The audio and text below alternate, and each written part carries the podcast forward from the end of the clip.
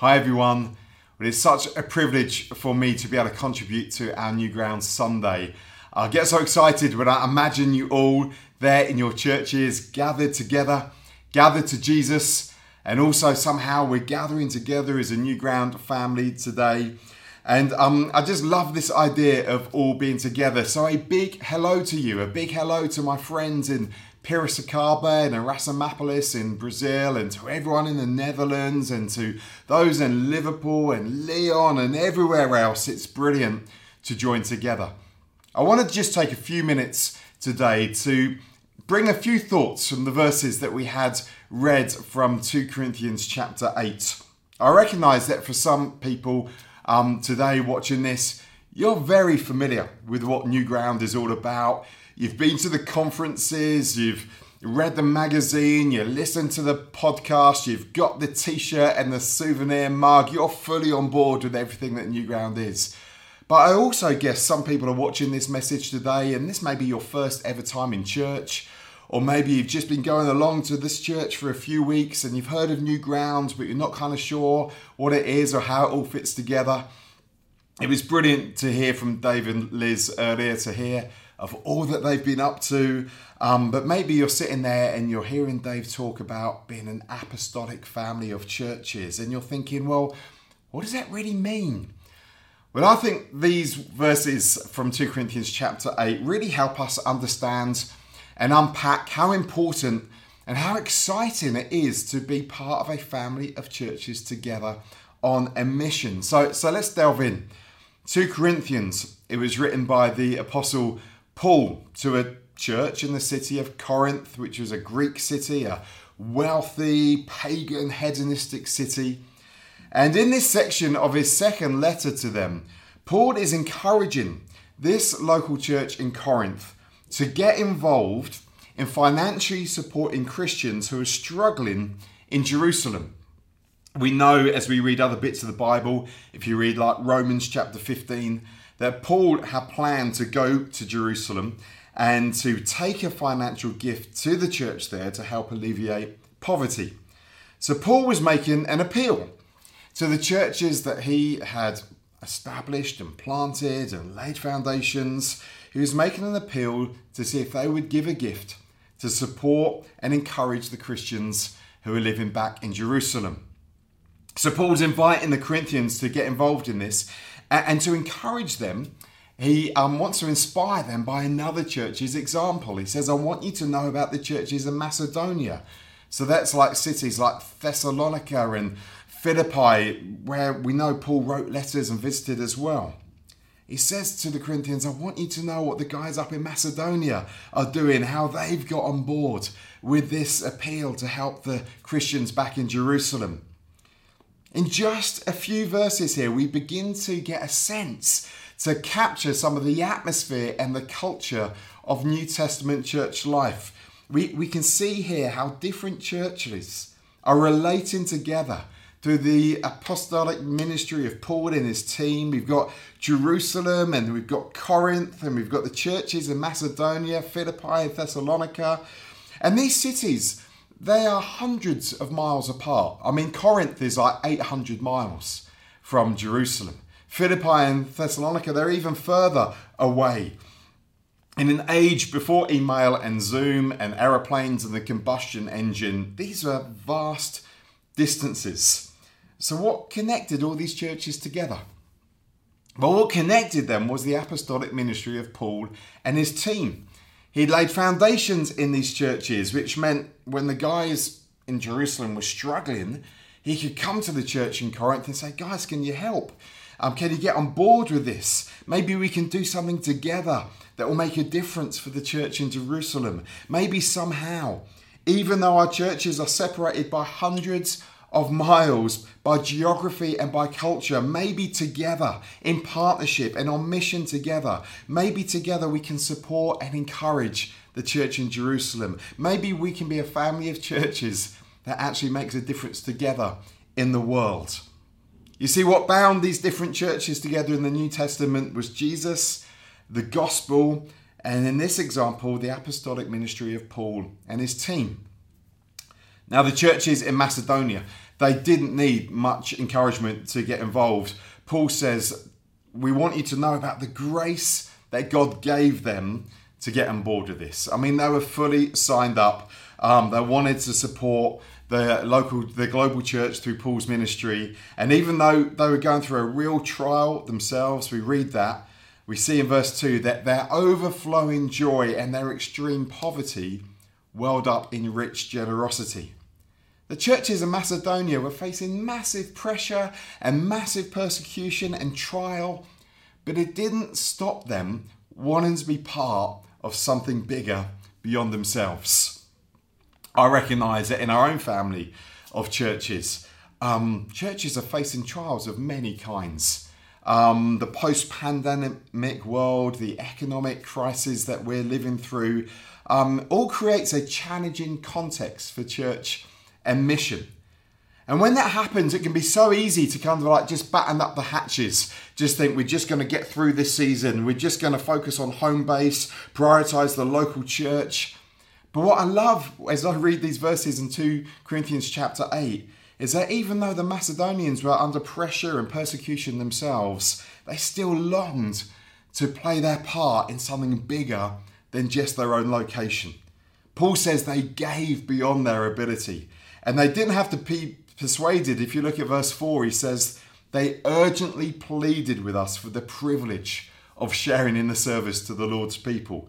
The churches in Macedonia were like, Of course we want to help.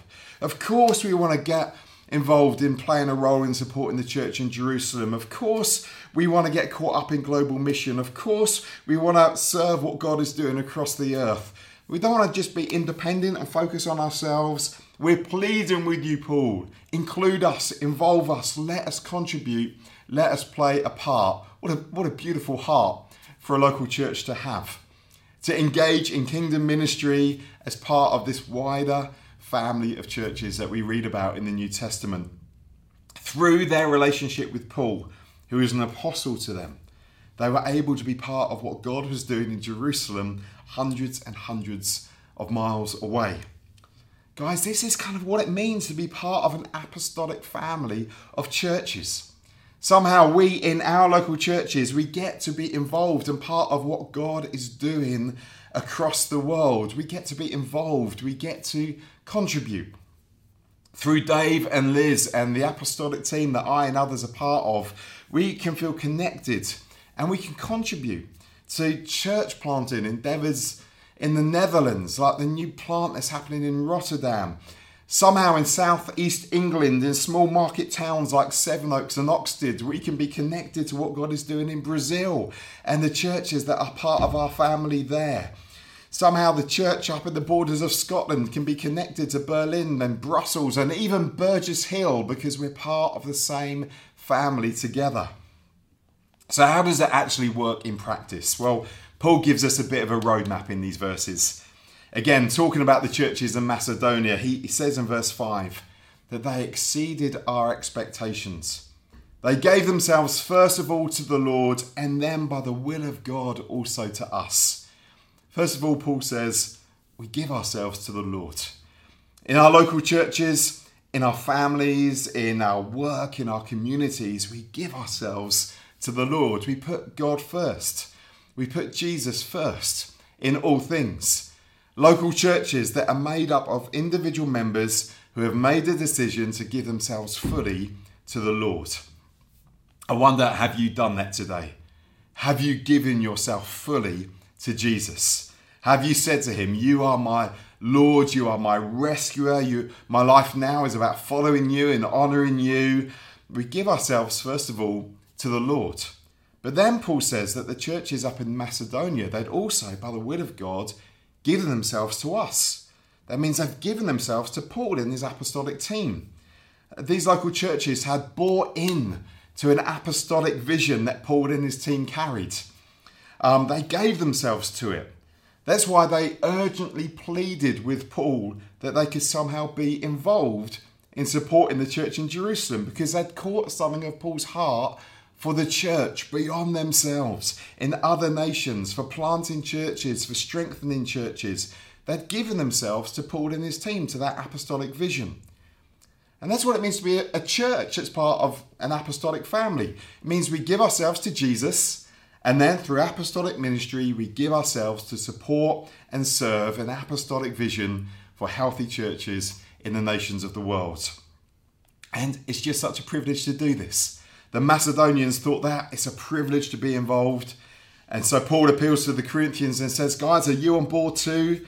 Look what the guys in Macedonia are doing, how they're getting stuck in. What about you? I mean, you've got more resources than the Macedonians. What part could you play? How can you get involved? And Paul encourages them in all the ways that they excel in their church and in ministry. See also that they excel in this grace of giving so they can be part of supporting the guys in Jerusalem. In the same way, we get to do something together, whether in the Netherlands or England or Scotland or Brazil or France, wherever it is, we, we get to be part of something. We may not all go to Brazil, but we can be part of it.